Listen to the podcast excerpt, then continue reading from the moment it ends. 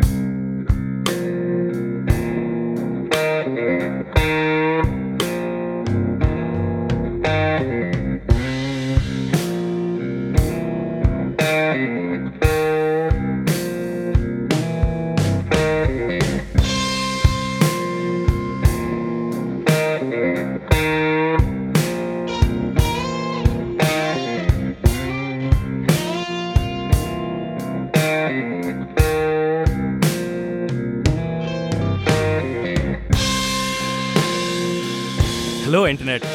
Are those dyslexic guys broadcasting from lockdown.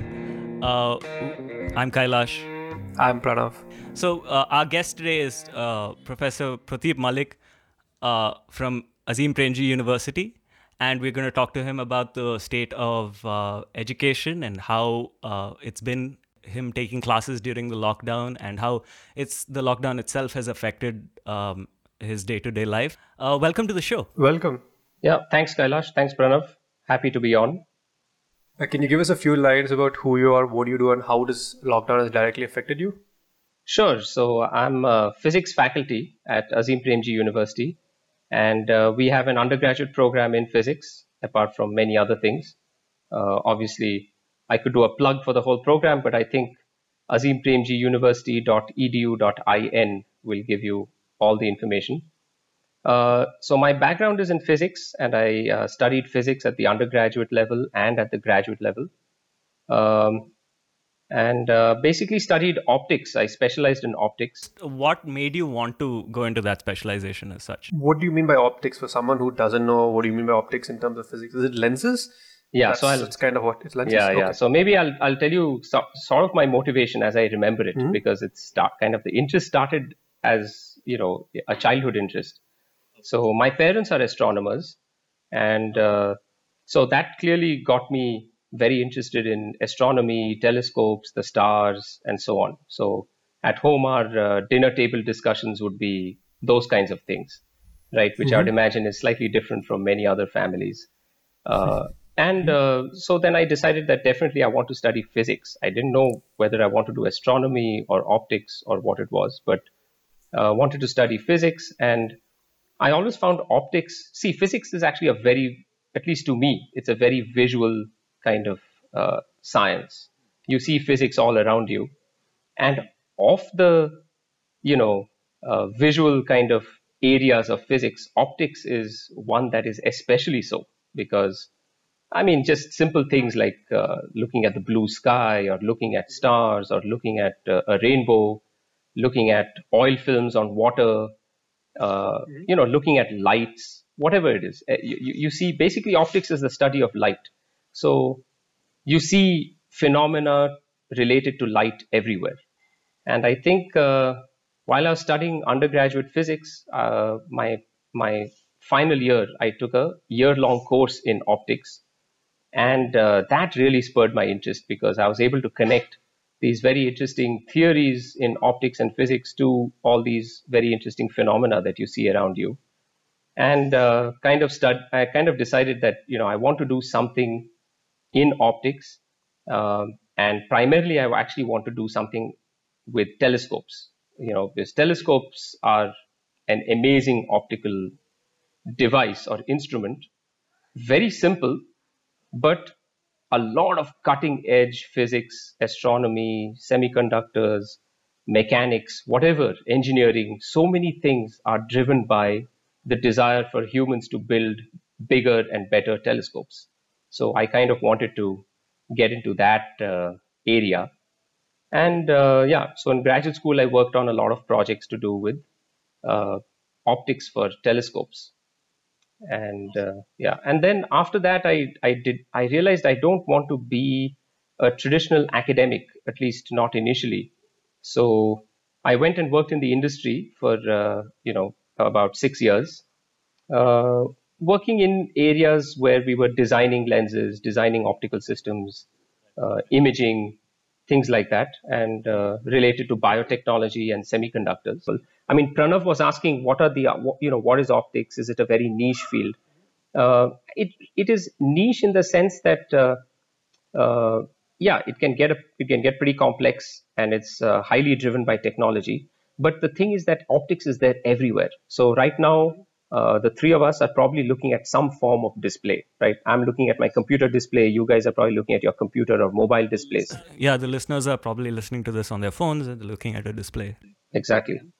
So those displays, right? There's a lot of optics in it. How do you backlight and back illuminate a display? Uh, how do you get these beautiful colors? So each of these pixels on our display have uh, filters on them, RGB filters, and you pull in like uh, three or four of these filters to get you a white. Uh, and then uh, different amounts of these uh, or you know different intensities of these of these primary colors will get you all the different shades of colors on your screen. So uh, all of you uh, have you know when you buy a phone or something, they will say that oh this this screen is has this density of pixels and it has these AMO, L- AMO LED display, or now it must be something else. No, no, I think uh, it's still AMOLED. Uh, it's just some have IPS, right? IPS, IPS some... is the LCD stuff, but uh, AMOLED, uh, just real quick, stands for active matrix of organic light emitting diodes. Uh, so they are uh, they are a technology. It's usually uh, most of it is owned by Samsung. In fact, that Apple gets their AMOLED displays from Samsung, which is a weird uh, uncomfortable deal that they have must have going because they're like the two major cell phone manufacturers. So, um, yeah, so yeah, I think they're still using AMOLED. It's just a different. Uh, they have different marketing spins on it, reducing the thickness of the glass, bringing the display closer to the front of the screen, kind of that kind of stuff. Correct. So these AMOLED yeah. displays, as you can tell, it's these organic LEDs. So which means that there's now chemistry involved. These are not just simple semiconductor devices, mm-hmm. but some organic compounds that are put on a pretty much like a plastic sheet. And these organic uh, compounds are your pixels. And uh, so, so yeah, so there's so displays have a lot of optics. Uh, if you look at cars, for example, so automotive illumination, headlights, dashboards, uh, tail lamps. Now you get headlights that are completely mm-hmm. LED headlights or you have these projection lamps for uh, car headlights. The high end cars have yeah. those. So that requires a lot of lens design to make sure that the light illuminates exactly the region that you want to illuminate and you aren't blinding oncoming uh, drivers.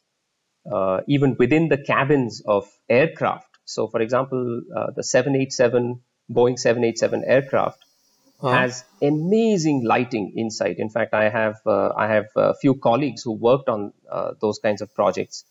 Wow, it's incredible. So huh? big, and big, people spend hours and hours flying, right? So you want you want to have lighting that is pleasant, that will allow you to sleep, that will not mess up your circadian rhythm. Uh, you want uh, so the seven the seven eight seven actually has these windows that don't have physical window shades, but they have uh, okay. the window shades can actually darken or lighten.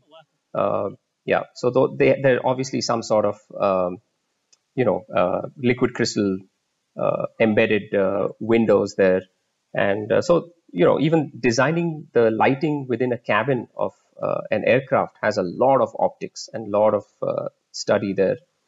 then obviously telescopes, astronomy, imaging, any kind mm-hmm. of thing that requires imaging. So mobile phones, I think Pranav talked about mobile phone cameras uh, are extremely sophisticated now. There's a lot of software software behind uh, uh, behind it, but also a lot of interesting optics. The fact that a mobile phone can take pictures of such high quality is uh, you know no uh, no easy feat. I mean, it's it's really something that's incredible. And uh, there's me- in medicine, optics is used tremendously for things like laparoscopic surgery, now you have these endoscopes mm-hmm. that have cameras fitted towards uh, fitted at the ends. Uh, you make a kind of a tiny hole in you know an incision in the body, and you send this whole laparoscope with the camera inside your body. And uh, the surgical tools. They're even swallowable cameras. I mean, these have been around for some years. Correct. So there's in the in the medical field, you know, medical imaging, surgery, uh, biomedical optics, uh, microscopes, where people are looking at increasingly small and small, smaller and smaller samples. Uh, you know, things like uh, the coronavirus, for example. If you want to image the coronavirus, the viruses are very, very small. So you need mm-hmm. high, high resolution microscopes. If you want to uh, mm-hmm. sequence the RNA of uh, this virus, then a lot of the techniques that are used are actually optical. Uh, you kind of uh, are looking at how these uh, nucleotides are, uh, you know, how they how, how the nucleotide chains form on an RNA, and there are optical techniques to to do that, uh, tagging these RNAs with fluorophores and then looking at uh, which fluorophores are where. that will tell you which nucleotides, and then you can kind of figure out the whole RNA sequence. Just to clarify, a fluorophore, uh, from my understanding, is a compound that uh, latches onto a particular bit of RNA, and then when you blast it with light, it glows, basically, right? Okay. Exactly. Okay. Exactly. Thank so you. if you think about, yeah, you think about the RNA that has, let's say, four nucleotides. You know, the A, T, C, G uh, that many of you would have seen on a on a DNA. Uh, if you tag each one with a different kind of fluorophore, and then you have you blast it with light, based on which fluorophore lights up, you can tell which uh, of these nucleotides uh, that fluorophore was attached to. Okay. So then you can kind of figure out the whole sequence of the RNA. Um, and I'm sure those are the kinds of techniques that are now used to quickly sequence some, you know, a, a virus like the coronavirus. Uh, and a lot of this information comes from comes from, you know, optical imaging and uh, microscopy and things like that. So yeah, I mean, optics is a very very vast yeah. field, and pretty much any you know um, pretty much every industry uh, or high tech industry is using optics uh, at, at, some level or the other. So when you talk about telescopes, you think because of the I have a friend who has a telescope and he loves going uh, on his roof, and he was telling me that this lockdown is an incredible chance for because of the lack of light pollution and general pollution. You can see stars much clearer even from in the city. Yeah, absolutely true. In fact, wow, it's uh, actually affected the seeing in Bangalore. Yeah, it's affected the seeing tremendously. It's now the skies are as good as they were in my childhood, and I'm talking really? about my childhood, which was 30 years ago. Wow. So I haven't seen skies like this in Bangalore in in the last 30 years. Do you do you still go on your terrace with a telescope, or just take a minute out a day? Yeah, yeah, yeah. So I yeah, so I go up there. I take my kids up there. We don't mm-hmm. have a telescope here, but I have binoculars. So we take the binoculars out and we've been looking at, uh, you know, you can see Orion Nebula with your naked eye, uh, and and many more stars that uh, you can see now than you could, uh, you know, just like three or four months ago, and wow. or even even a month and a half ago.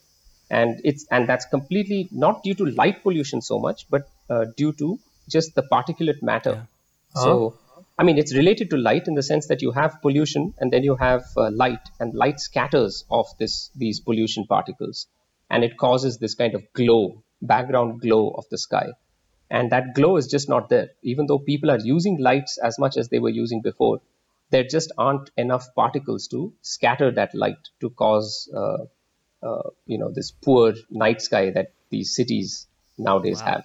So, so is that yeah, particular would, matter because of pollution or because of construction or all out above just movement of vehicles up yeah, and down?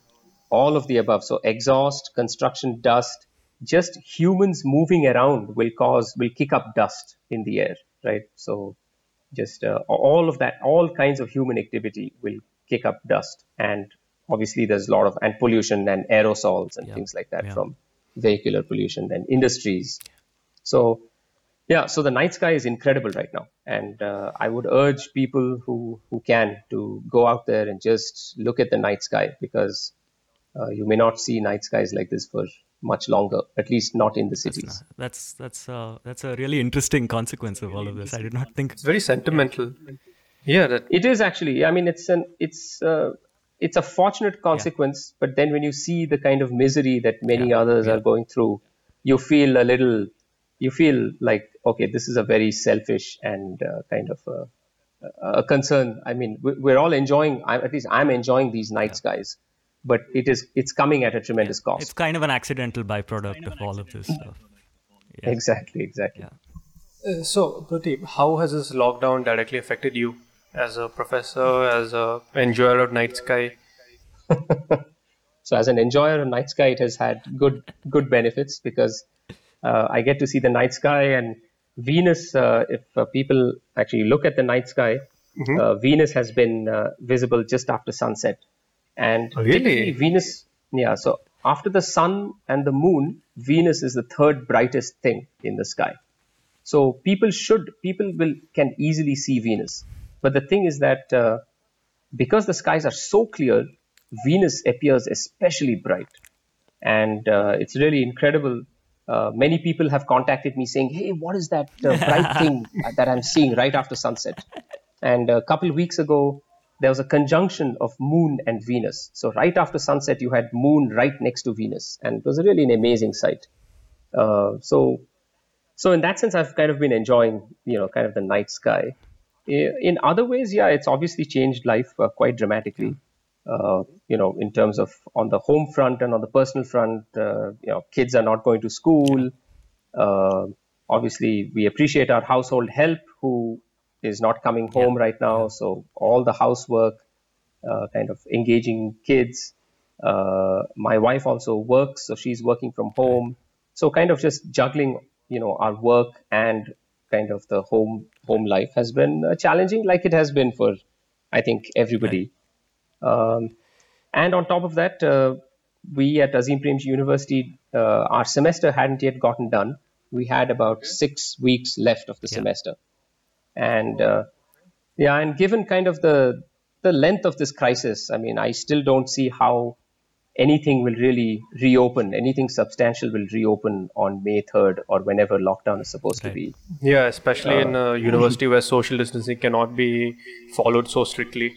Number exactly. of students and staff. Right. And ours, yeah, and ours is a completely residential program. So uh, if uh, we bring students back, they'll be living in the hostel in extremely close okay. quarters. So, so, obviously, we we cannot take any of those risks anytime soon. Uh, so we decided to basically just uh, continue our semester through the online mode, uh, like like many universities have done, uh, especially universities in the West. Obviously, it's it's a huge challenge because one in-person classes and online classes are completely different. The level mm-hmm. of interaction and so on. Uh, a lot of my physics classes are lab-based. Oh wow! So that, yeah, that's an additional wrinkle. So how are you able to do that? that how? Yeah, so obviously I'm I'm not able to do it. So I I cannot do the labs. There's no way that I can do the yeah. labs because the labs are something that students. You know, I can show them simulations. I can so, show them pictures of what the lab setup is but that's a, a terrible way to do a lab. Uh, so, uh, so yeah, so I've had to completely rejig my optics course that I'm teaching this wow. semester, yeah. uh, hoping that eventually when campus reopens, I will still get a chance to do the labs with these students. Right. Uh, informally, yeah. right. So I'm not going to, yeah. I'm not basing any of my grading and assessment on the completion of those labs because I have no idea when we'll get to do those right. labs.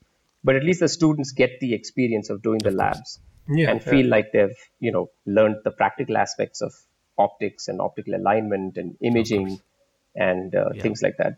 But right now it's uh, very hard actually to do the, the courses on on uh, we're using Zoom as a platform. Mm-hmm. Uh, it's I mean it's it's an adequate platform. It it, it does the job, but with 30 students uh, also tuning into Zoom, I have no idea what the level of uh, engagement right. is. So I have to constantly pause and ask students questions. I have to kind of name students and say, hey, can you now tell me what this means or what you learned from this or do you have any right. doubts? That takes a lot of time. So in a one hour class, I would say less than 50% of uh, the content that one would plan for in a typical in person class gets covered. Mm-hmm.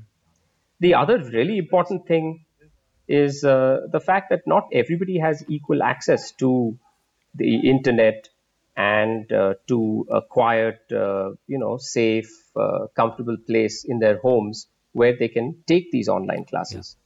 So uh, many many of our students, close to 30% of our students, come from very uh, disadvantaged backgrounds from rural parts of the country. Mm-hmm.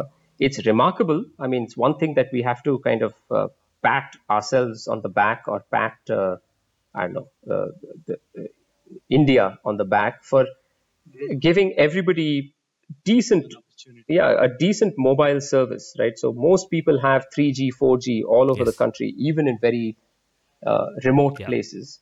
And uh, so I have uh, students who are in very, very remote areas, sitting in Arunachal Pradesh, sitting in rural Telangana, uh-huh. sitting in rural Bengal, uh, who are all able to kind of log into the Zoom platform and at least get good audio, if not uh, right. video. Okay. So they can hear me, and uh, sometimes I can screen share and they can see my screen if their video is working. Right. And mm-hmm. I can give them notes in advance. Uh, they can check their email. Yeah. They can uh, read those notes. So the level of communication, even in very impoverished uh, remote areas of India, has improved dramatically to allow classes like this to take place. But it's still not equitable in the sense of the kinds of connections that people have in cities is much better. And that affects uh, the learning outcomes as well, right? So people who are unable to follow a video lecture uh, at the speed at which the lecture is actually happening, uh, it's it's hard for them to then kind of go back and then revise the material and see a recording of that video or hear a recording of the audio. And at that point, you cannot ask your instructor questions because you're actually, you know, engaging with it in uh, as a recording. So it's it's it's it's very hard, and it's I think learning outcomes are going to be very uh, diverse. Some students will manage just yeah. fine. Uh, some students will not learn as much as they would have learned in a in an in-person class. Uh, and for me as an instructor, it's not particularly satisfactory because I really like, uh, you know, being face to face with students and doing demos, doing labs. Uh, you know, I'm constantly, I realize as a teacher, I'm constantly improvising. Yeah. So if a student asks, asks a question about, uh, you know, what's, a, what's a reflective material and what's a transmissive material? Uh, which is actually a, a pretty complicated question because if you just look at a window pane, a window pane both transmits light and you can see a faint reflection, yes. right? Yeah. So, yeah, I mean, there's a 4% reflection coming from every clear piece of glass. If you just look at it, you'll be able to see. You tilt it in a particular way, you'll be able to see your own reflection. So, uh, so I'm constantly, if a student asks a question like that, I'll constantly, I'll walk over to a window in our classroom and point at it and have students look at it. If you change the angle of that window pane, the reflection gets much stronger, right? Okay. Uh, that's something that you can yeah. try. That. I am. I'm looking at my helmet visor, and I, I didn't even think of it from that point of view. yeah. So why is that happening? So that's those are kinds of things that uh, if a student asks a question or if that comes up while I'm giving a lecture, I'll be like, oh, there must be something around the classroom that I can just show them, mm-hmm. uh, show them this phenomenon. Uh, that's something that it's very hard to do in a video class. Um, so it's it's not ideal, but it's the it's the new world. The age of corona as people are calling it that we all live in. And uh, we're kind of uh, yeah making do with it right now.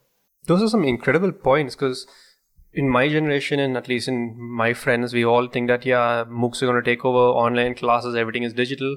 We never stop to consider this might not be the best way to teach just because it's accessible it might not be reliable or the best way to absorb information. Yeah yeah that's an excellent point yeah Correct. all that everyone is is privileged as us or has uh, resources or can study or because I've taken a few. I've sat in some of the classes for my studies and I noticed that half the time my mind starts wandering because I'm just sitting at home and just looking around at other people than what's actually happening. It's very hard to focus from a student's point of view. If it's hard for an instructor, I can't imagine the outcomes. No, that's exactly right.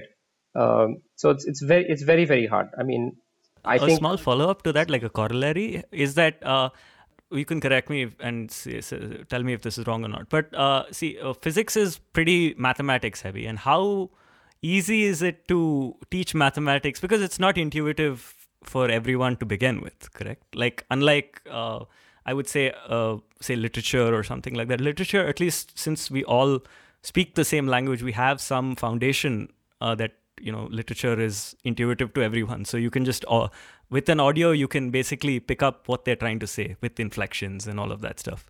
Uh, but something like mathematics or something is is quite you need uh, the visual uh, element of it right? Right. So it, precisely to address this issue um, and you know just to give any any of you a background i mean as when i was a student and i saw an instructor writing on the board mm-hmm there is this suspense like what is she going to write next or what is he going to write next or they're deriving a formula and if you're a student who's paying attention you're kind of looking at the board saying that ah hmm? my guess is that the next line she is going to cancel these things out and you know do an integral and hmm. i will get an answer like this so uh, so for a student actually the the board work uh, you know your standard uh, chalk and board work I think is super important. It's very traditional, and there is a reason that it's lasted for so many decades or centuries because there is that suspense that builds up when somebody is writing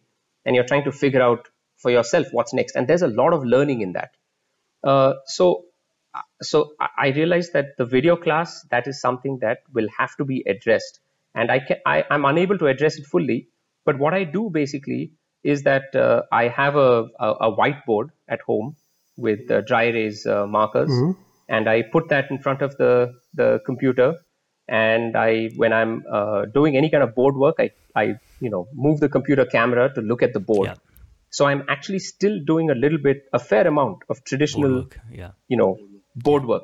So students can kind of see. Now that requires students to have good yeah. video right? If the video cuts in and out and it's choppy, then it, it mm. defeats the purpose somewhat.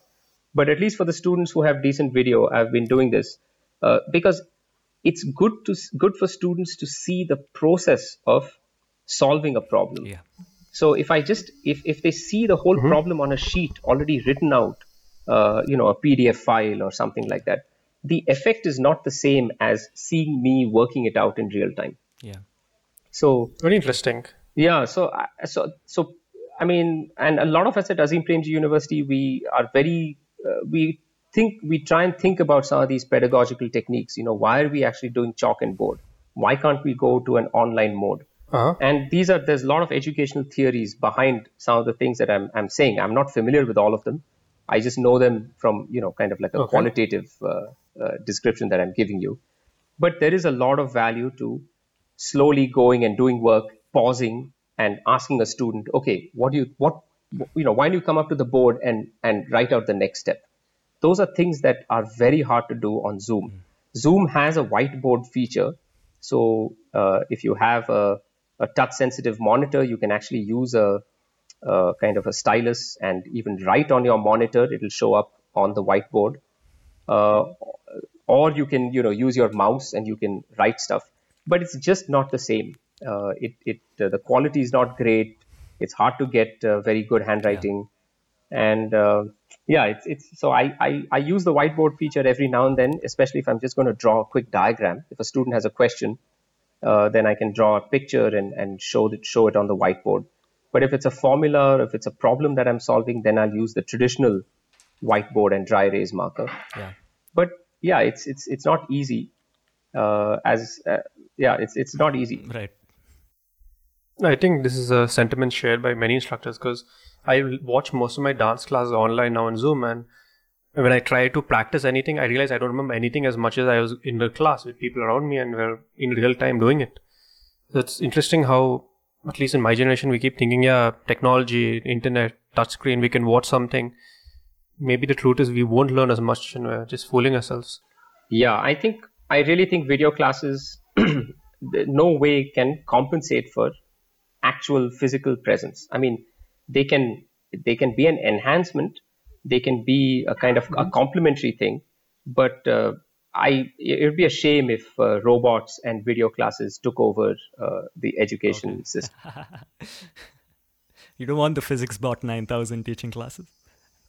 no, no, I don't. I don't. Boston Dynamics better or enter. Yeah, Boston Dynamics. a few weeks ago, actually, mm-hmm. before this whole lockdown, uh, somebody sent me a video. Uh, one of these schools in Bangalore, I forget, one of these international schools. Uh, actually, ha- they've uh, they've bought a robot that actually assists in classroom teaching in Bangalore. Oh right my here. god! I, what? I want to sit in on that class. Okay, what does it? What does the robot do? Hit them or like? So the robot basically uh, will will uh, they, it it you know projects. There's a slideshow, okay.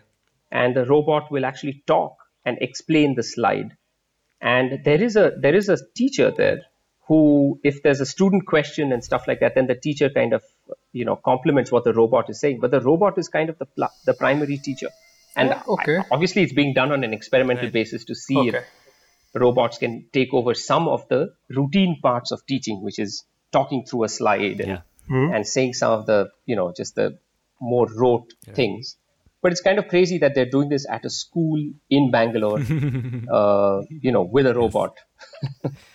you really couldn't afford an iPod and speakers or like a mobile and speakers at this point to just because if like I assumed the robot's going around and monitoring the student's heartbeat and trying to understand how much it's concentrating, not just not literally Robocop, Pranav. regurgitating. Or, you know actually the so the robot actually what it does is is it actually will uh, pause when a student raises their Oh, hand wow. oh, okay, or, okay, that's interesting. or when a student yeah yeah yeah so it has all those visual and audio uh, cues which is Uh-huh. so Yeah. and uh, so so in that sense i mean i, I don't know it, it, it was kind of interesting and strange yeah, it seems like a see this. stretch. Like you're spending so much on a robot where, you know, Yeah. so many teachers who are underpaid and It's an interesting application of AI for sure because from a computational is, point of view, that it's nice that you could. Uh, we have got good enough uh, image recognition that we can see, we can make out that uh, one out of forty students or something has raised their hands. That's actually pretty good.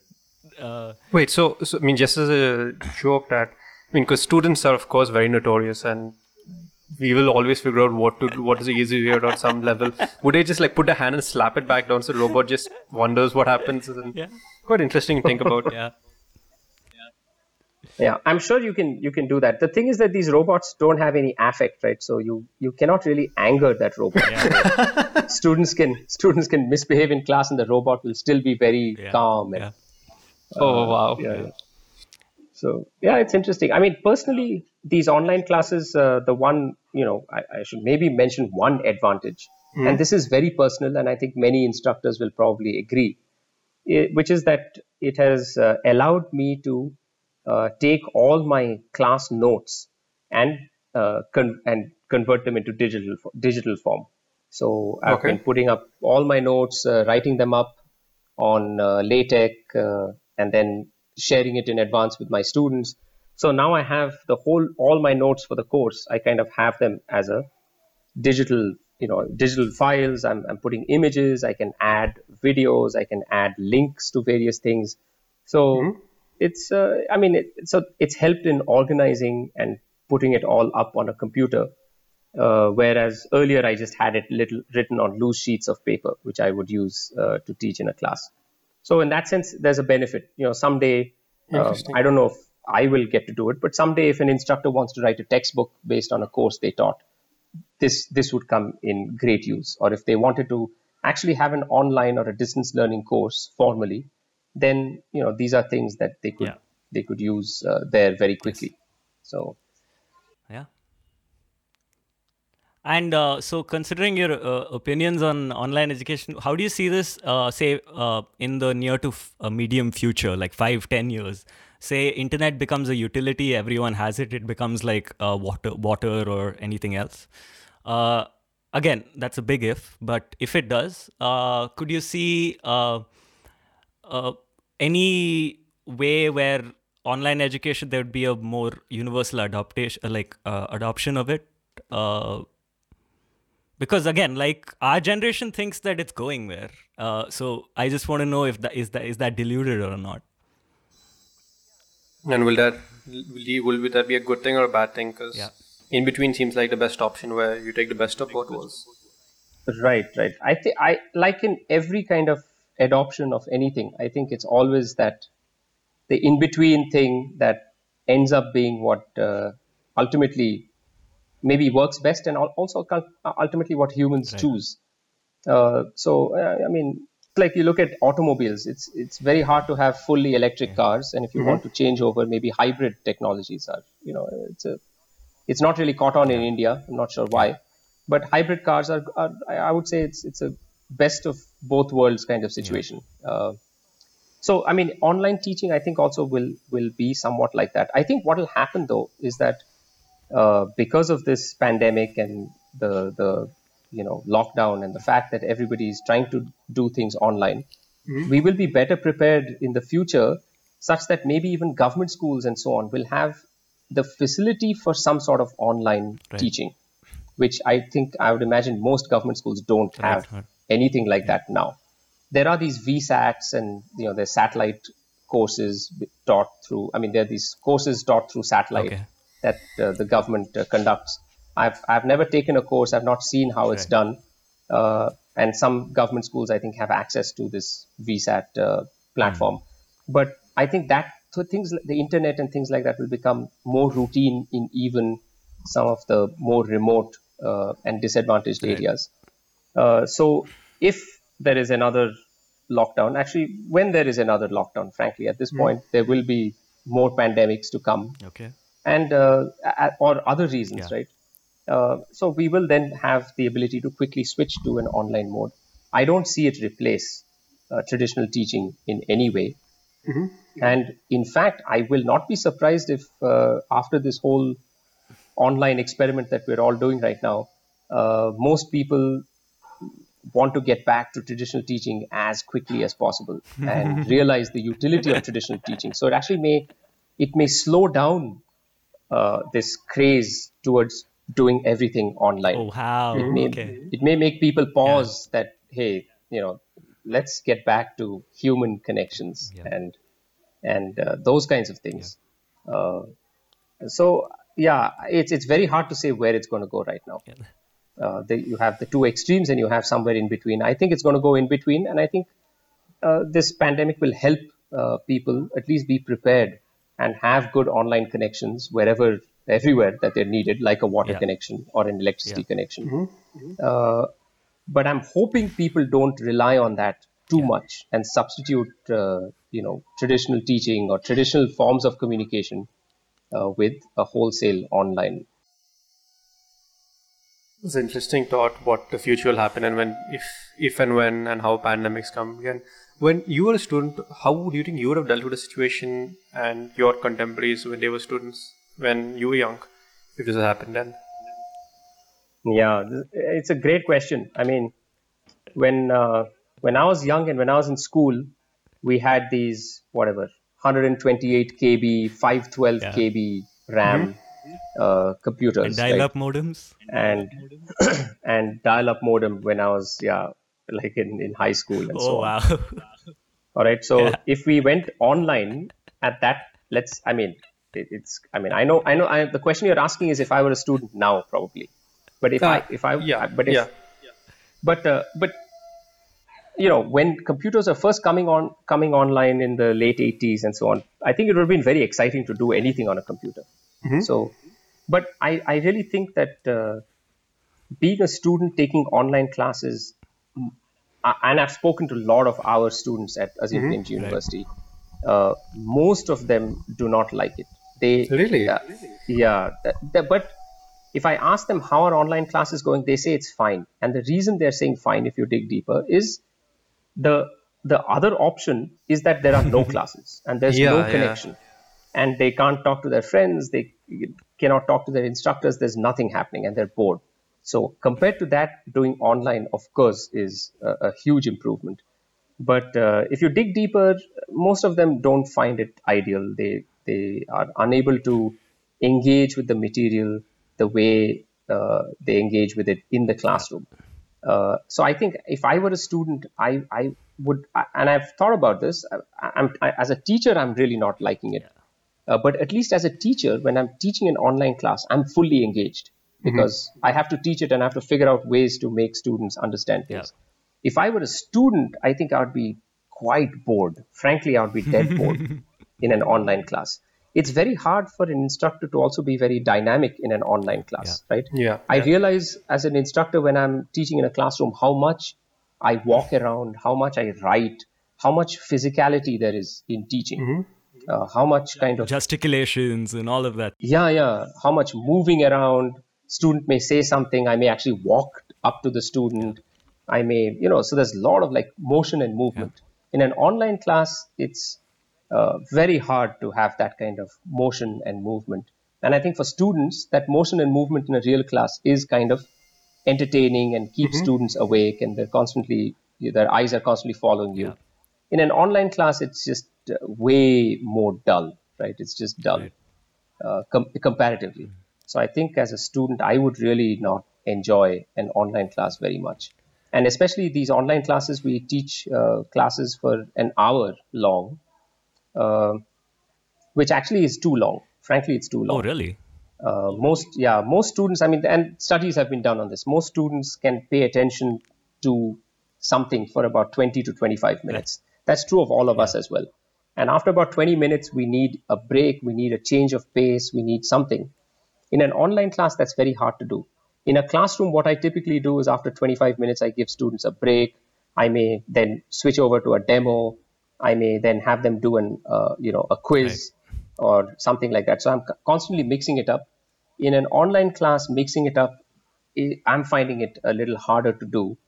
Uh, so after an, you know, 45, 50 minutes of teaching, the students are quite tired and bored. And remember, I'm teaching, you know, maybe six hours a week, but yeah. students are taking about 18 hours a week of online classes, Ooh, right? Yeah. I'm teaching two courses. Right, right. Students are taking, each student is taking about five courses. So their online load is like two and a half to three times more than mine. Yeah. And they're probably going back and re listening to recordings or reviewing the videos. So yeah it's it's I think I, I cannot imagine actually the psychological impact that it's having on the students. I mean, I'm sure there'll be a lot of interesting uh, medical and psychological studies that will come out yeah. of this whole online world that everybody is living in sure. right now. And even even over a month, I think it can have some very adverse uh, impacts on students. That's a great point because I wonder how the circadian rhythm is with so much of light bombarding them all the time and how they feel with the screen always in front of them. Must have it's quite interesting to know how how messed up they'll come out. Yeah, and then the fact that uh, a recorded lecture they can listen to it at one in the morning mm. or three in the morning, or you know, I mean, so it's it yeah, this online thing is yeah, exactly. The circadian rhythms are probably completely messed up right now. Yeah, and I'm also curious if you put physics and a lockdown together or any pandemic, the first person that comes to my, my mind is Isaac Newton and because of a plague when he was in university. And you guys definitely know the story better than I would. What all he was able to create. Are you excited to see maybe one of your students popping out with a new theorem on physics or optics? Newton was Newton, right?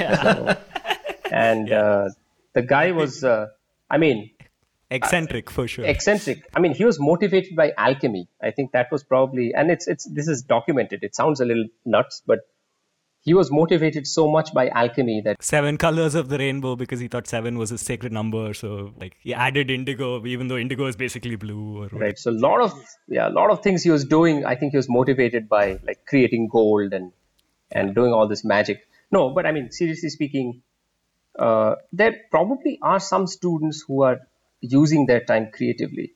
Uh, but the thing is see newton during those times uh, 17th 18th century there were probably no other distractions. So when he was at Cambridge and they had the plague and he went back home, and it's part of legend, right? During that uh, whatever few weeks or months, the kind of creative output. Uh, yeah. So many of his. Uh, that was his annus mirabilis. Exactly, but my guess is that he was he had nothing else to do, so that's what right. he did. But now students have all kinds of other things to do, right? So they're probably seeing the news and all the hysteria surrounding the yeah. pandemic. They're watching movies, they're watching other online things. Uh, and Newton was frankly a privileged guy, right? So he probably didn't have other home things to yeah. worry about. Whereas a lot of our students, uh, they're dealing with uh, parents who are out of work. Many of their parents are daily wage workers uh, they probably have to fend for themselves in terms of uh, getting food on the table every day. So, I, I, I you know, I think that uh, I feel that we are being a little unfair on many of our students, having them take these online classes uh, because they have many other distractions and many other real things to kind of um, also, I think physics has changed over the past 300 years, right? I don't think you can make a, a fundamental discovery in physics anymore. Uh, a single person, it's it's difficult. Like you could uh, maybe uh, dot some i's and cross some t's in a particular field or something very niche, but a general theorem is going to be very very difficult to like something new. A new bit of physics is going to be very difficult to derive now uh, as a single person. I don't know if you'd uh, share that sentiment, uh, Pradeep. Yeah, I mean, I yeah. think that's that's kind of true. Uh, though, you know, if yeah, we're not comparing yeah. with Newton, but what I'm, but I think uh, maybe one way to rephrase your is your, your question is: Can students discover something for themselves? It may have been discovered before, but can they can they do something that is really very ingenious and really interesting? And oh, that's totally possible. I think. Yeah, sure, yeah. Yes. yeah. But I, I still think that even that at this stage is is harder than it was 300 years ago just because of the level of distractions and the kinds of diverse students and and situations that these students are in right now because if you look at people like uh, Newton and Cavendish, they were obsessed and they didn't give a crap about their physical health or anything like that. They just did, uh, they just were locked up and doing physics, and that's it.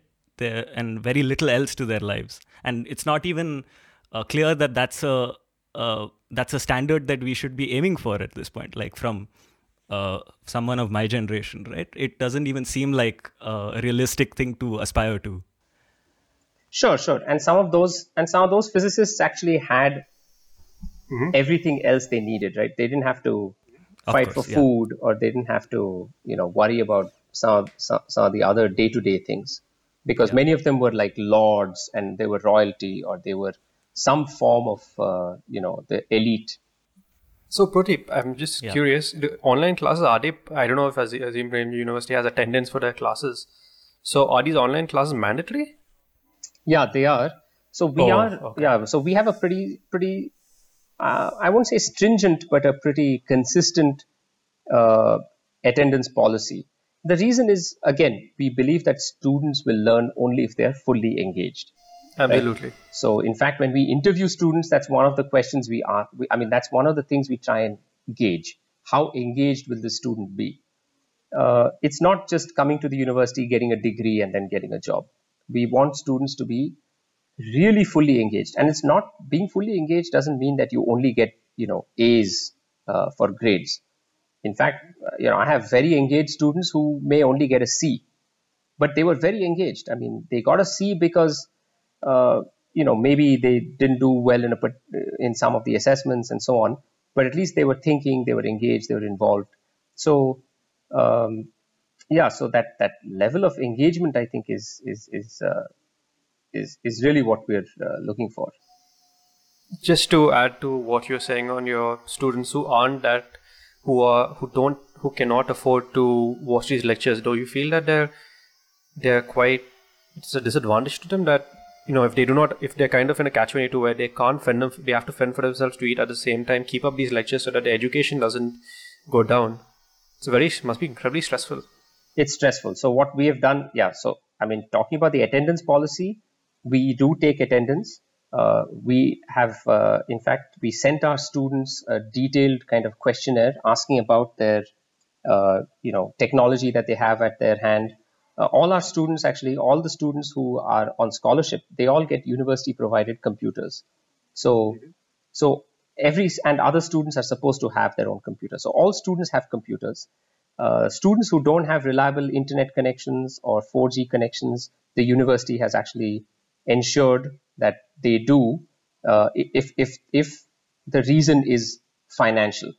Now, if the reason is that they don't have a cell phone tower or they have a bad internet provider where they are, uh, to, to alleviate that problem, uh, what instructors like myself and many others, what we're all doing is we will uh, email them the material and once the lockdown is uh, partially removed, at least, we will also be able to mail them the physical copies of our notes and other kinds of materials. On a so, flash drive or something. Yeah, on a flash drive, uh, stuff like that. So, stu- so for the, the, there are a handful of students who have uh, technological difficulties because of poor connection, because of uh, devices they're using, and so on.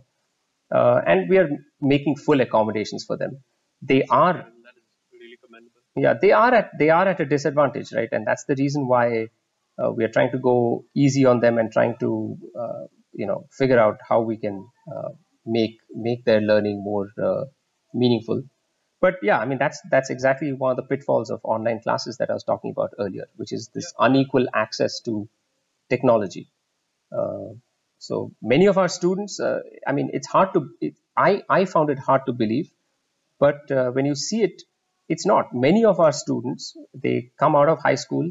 Uh, when they're given a com- when they get that university computer, that's the very first time in their lives that they have actually opened a computer and typed on it or done anything with a computer. Okay, you would imagine that in the 21st century there are no 18 year olds who have not used a computer, but Exactly. But, I mean, going back to the initial part of the conversation we were having, because of the universality of how cheap computing is, right? It's it's basically almost as cheap as the sand that it was made from, in some sense, right? Like the the, sil- the silicon itself. So, but the thing is that there uh, are people, there are yeah, millions yeah, of yeah. Indian students who have never seen a computer uh, before they come to college. So, I mean, that's the that's the level of inequality we're talking about right? And this is uh, for some of those students, this is their second semester, so they've been using a computer only for about you know six, seven months, eight months. Uh, so it's, I mean, it's it's it's very very hard for uh, to to you know kind of address these issues. We're trying, and I don't know. Again, I think we're just hoping that we can kind of meet students in person again on campus. Mm-hmm.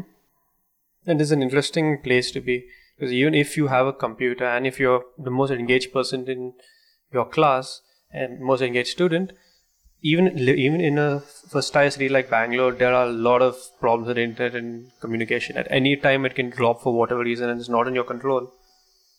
Everyone, this is interesting how we're all, even though we all love and believe in internet, that the reality of it is it's not that consistent as going and meeting somebody. It's not that reliable.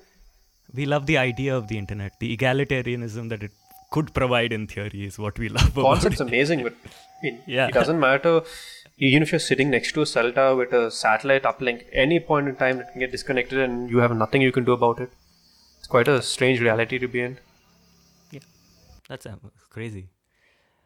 Right, I think uh, that's about it. I mean, we have a few questions yeah. to ta- take us out, but I think we've pretty much covered everything. Yeah yeah any message that you would like to put out there uh, in general for, as uh, maybe to if you want to address it to students in particular or just general advice that you'd like to give in these mm-hmm. times of lockdown uh, this is it's it's hard but i mean yeah i don't know apart from saying something like this too shall pass I, right. I, I, don't know right.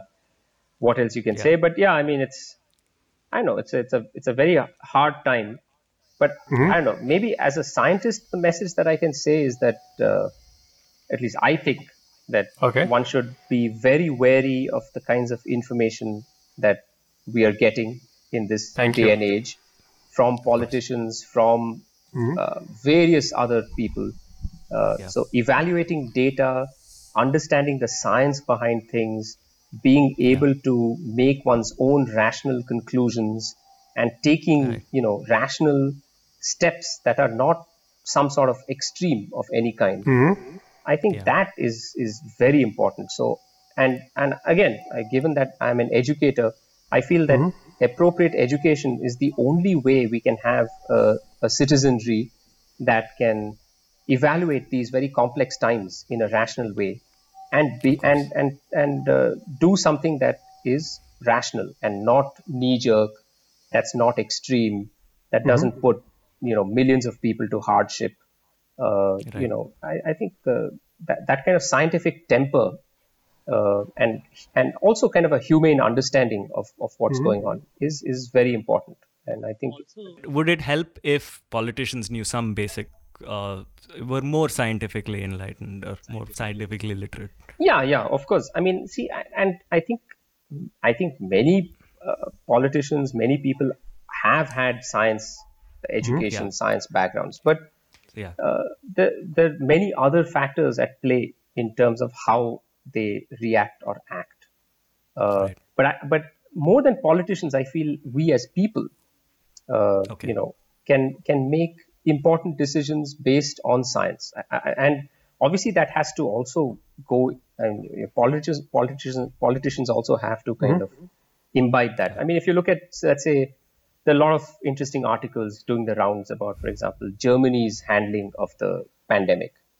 And right. you've got, you know, Angela Merkel, who is uh, a nuclear physicist at the helm. So not right, only is she right. a scientist of, uh, you know, repute uh, and so on, but she's also a very humane and I think a very rational person. And right. uh, you know the way Germany has dealt with the crisis. I'm not saying they've dealt with it perfectly, mm-hmm. but you yes. can contrast that with, let's say, what's happening in America or yes. some other other countries where you yeah. have, or or the UK. Actually, UK is a good example.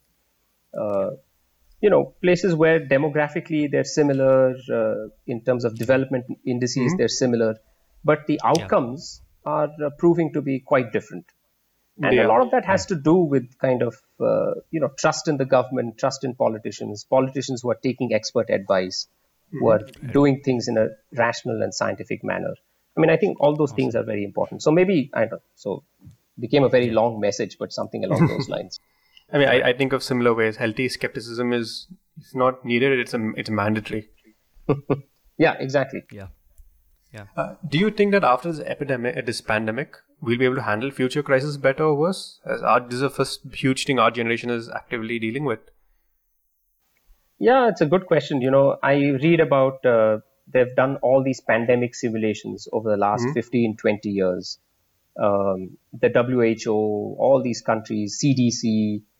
I, I mean, they've been collecting data. I think they, everybody predicted that this was going to happen. Yet Yeah. the response seems a little chaotic. Yes. Uh, I, I don't know. I, I'm assuming that our handling of the next crisis will be better. But how much better, who knows? And how much better, I think, really depends on the fallout of this current pandemic. You know, what are we left with at the end? Are we going to have uh, democracies with uh, rational leaders and uh, rational, uh, humane uh, citizenry, or are we going to become more extreme after this and become more inward looking and become more close minded? I don't know. I think the answer to your question lies in how we deal with our current pandemic and the fallout of it. which will which will only see after years and years after this gets over. Yeah, is very exactly. hard to measure. Yeah, very exactly. How has your daily behavior and diet and media consumption changed? That's something we're asking everybody. Okay. Yeah. I can tell you, man, I've been uh, one thing that keeps uh, us excited as a family is cooking. So Okay. we've been cooking up a storm uh, Yeah. where we live. Thankfully, uh, some of the uh, specialty stores also are open. So we've been making like pizza and this and that. Oh, so, are you serious right now? yeah. So so awesome. baking a lot, and honestly, I think again I feel bad saying this, right? Because uh, we are highly privileged, uh, and whatever pretty much whatever I want to buy is just around the street, uh, Right. street corner. So yeah, so I, I would say that we're cooking very well, very healthy. Uh, you know, really enjoying that uh, that experience of uh, of cooking and, and and eating a lot. So in that sense, uh, food wise, it's actually gotten a lot better. There's also a lot more time to cook. Media consumption, frankly, we don't have a TV at home, Wow. which I'm very Wow. thankful for. Uh, I would, Yeah. What? yeah, I would, go I would say that. Yeah, yeah. In today's world, a TV, internet is much is good good enough than a TV. You get everything. True. True. True. Yeah, I would go crazy just seeing all these channels. So, I mean, Yes. media consumption has basically been the same newspapers, uh, articles that uh, I seek out on New, New York Times or other uh, kinds of publications. Uh, Try and get some bit of local news through Hindu or uh, other things. I mean, media consumption has not really changed a whole lot. I am kind of tracking the progress of this virus, so I'm plotting the exponential growth and Really? how. so, yeah, yeah. can you give us some early results?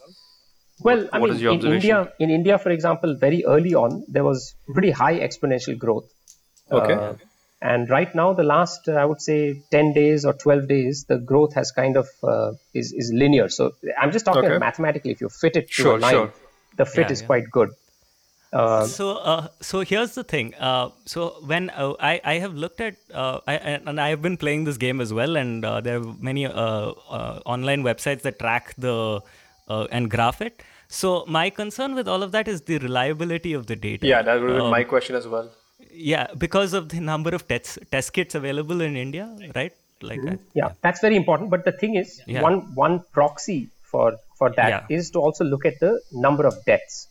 Now, let's Ah, let's right. assume that the number of deaths are being reported. Uh, I won't say accurately, but uh, the number of deaths are not being. It, it's it'd be very hard to un, you know under report deaths Report Yeah. yes yeah or under report especially of like uh, dying of coughing yeah, like that or would be underreporting very grossly. yeah So if you plot Yeah, the number right. of deaths also, uh, it was rising exponentially, and the last about 10 days they've been linear, right? Right. So it Right. kind of follows the trend of the number of infections, which I think is a reasonable proxy for uh, the kind of sampling that we are doing. But obviously, I mean, a very, uh, very recent uh, study that they did in New York City, where they randomly tested 3,000 people and found that one in five of them had been exposed to the virus, much larger than Then- the than the number of cases in New York City, right? Which would mean something like two and a half million people have been exposed. Exposed but asymptomatic, basically. Yeah, okay. Yeah, Wow. exactly. So if you look at those kinds of numbers and uh, extrapolate to, let's say, the in, I, I mean, in India, um, I wonder if one in five have been exposed. It's highly possible because Yeah. Yeah, you know, yeah. we, we may be social distancing in some of these uh, very large uh, residential neighborhoods, but uh, I don't know how good the social distancing is in more congested. Uh, Yeah, I can I can tell you for a fact Mm-hmm. that when um, when Modi announced the lockdown, all uh, all of these uh, every shop in my area was flooded with people just trying to uh, all coughing next to each other, just piled up, and I was like, wow, this uh, I know this is the best thing to do, but this is just yeah, there must be a better way. I can I I can now understand why you predict even even rashly that there'll be another lockdown coming up. It doesn't seem Yeah. like this is a smart move. Exactly. So if so on May 3rd, if you remove the lockdown, the, there, there are two ways, right? One is that the rate of inf- infections will again jump into the exponential mode. Uh, the other is that during this time, it's possible. I mean, it's a it's a slim chance, but it's possible that a large pop group of the population, 20, 30 percent, have already been exposed to the virus. So this herd immunity has already started Right. building up and uh, the rise, the exponential rise, may not be as fast as uh, what you may believe if you just assume that there have been 24,000 cases Right. in India. Yeah, Right. yeah. So, so, I, but I would still say that I think the lockdown, removing the lockdown, there is going to be no rational justification. It, it's just Right, looking at the data. Once you've gone into lockdown and put millions in hardship and done all kinds of stuff, now you assume that that hardship is that these people will have to deal with it and the government will have to somehow help them out a little bit Uh-huh. but uh, then there is no rational reason to remove the lockdown until the number of daily infections start coming down significantly. And uh, just just to play devil's advocate, I, I think there is an economic reason to remove the lockdown for sure because Yeah, I was going to mention that, but it's a little tough place to be because you're asking people to suffer for a good uh, their lives, and yet at the same time, ask asking him it's it's it's a very it's a it's a razor's edge at this point of what decision is the right decision. Sure, but such once you've put the lockdown in place, then you've already kind of Yeah, I'm just saying balance. rationally you would have had you Yeah. would have thought that okay, I'm going to lock it down so the economy is going to tank. Now, once you've taken that risk and that decision, then to bring the economic argument back and say, oh, because of the economy, we should remove it. Then, if it if Hmm. the economy was the reason, then you should have never gone into a very stringent Yeah, lockdown in the first place. Because if once you've gone into lockdown, you're kind of decided to take that hit. But I, th- I think that hit kind of magnifies as long as um, the more months we are. Yeah. The yes, longer yeah. it's closed down. Yeah, yeah. Yeah, and there's some people who I take the hit much worse than others, and that shouldn't be a justification to kill everybody. No, no, no. it's hard on both Of course. sides, right? Yeah. We're not talking about like Scrooge McDuck getting more money, Pranav. We're talking about like, you know, daily workers being able to. No, no, absolutely, absolutely. So every day is trouble for everybody.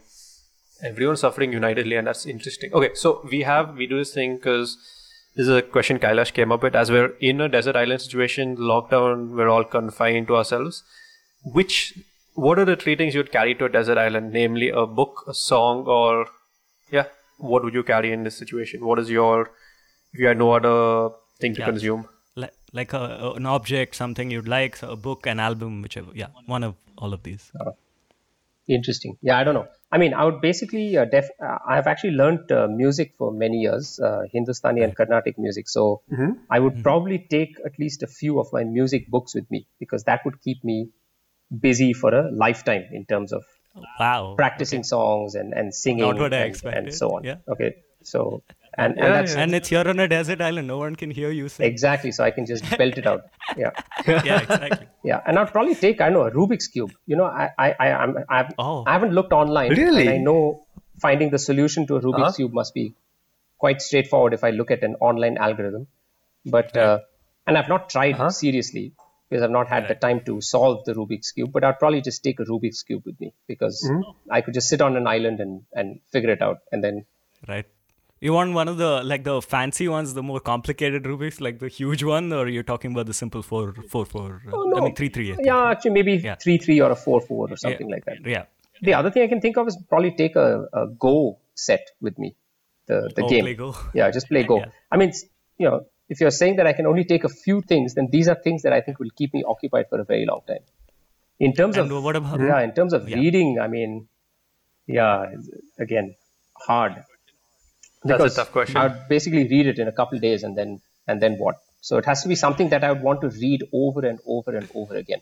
So right? I don't know, maybe something a little complicated, maybe collected works of Shakespeare or something like that. yes.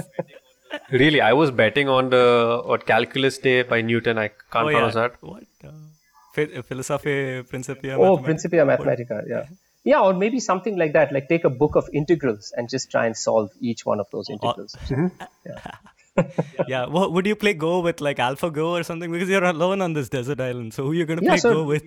You can just play it by yourself. You can play it play against yourself. Oh, right? you can. Okay, I did not know that. I've yeah, never yeah. played yeah. Go. I mean, it's like chess. okay. It's like chess. Okay. okay. Yeah. Right. Right. I have no idea what Go is. Okay, okay. This okay. Yeah, GOH. It's an amazing game. It's actually the if you look at all the permutations and combinations and the solutions to the game, Uh-huh. you know, orders of magnitude more than chess. Okay.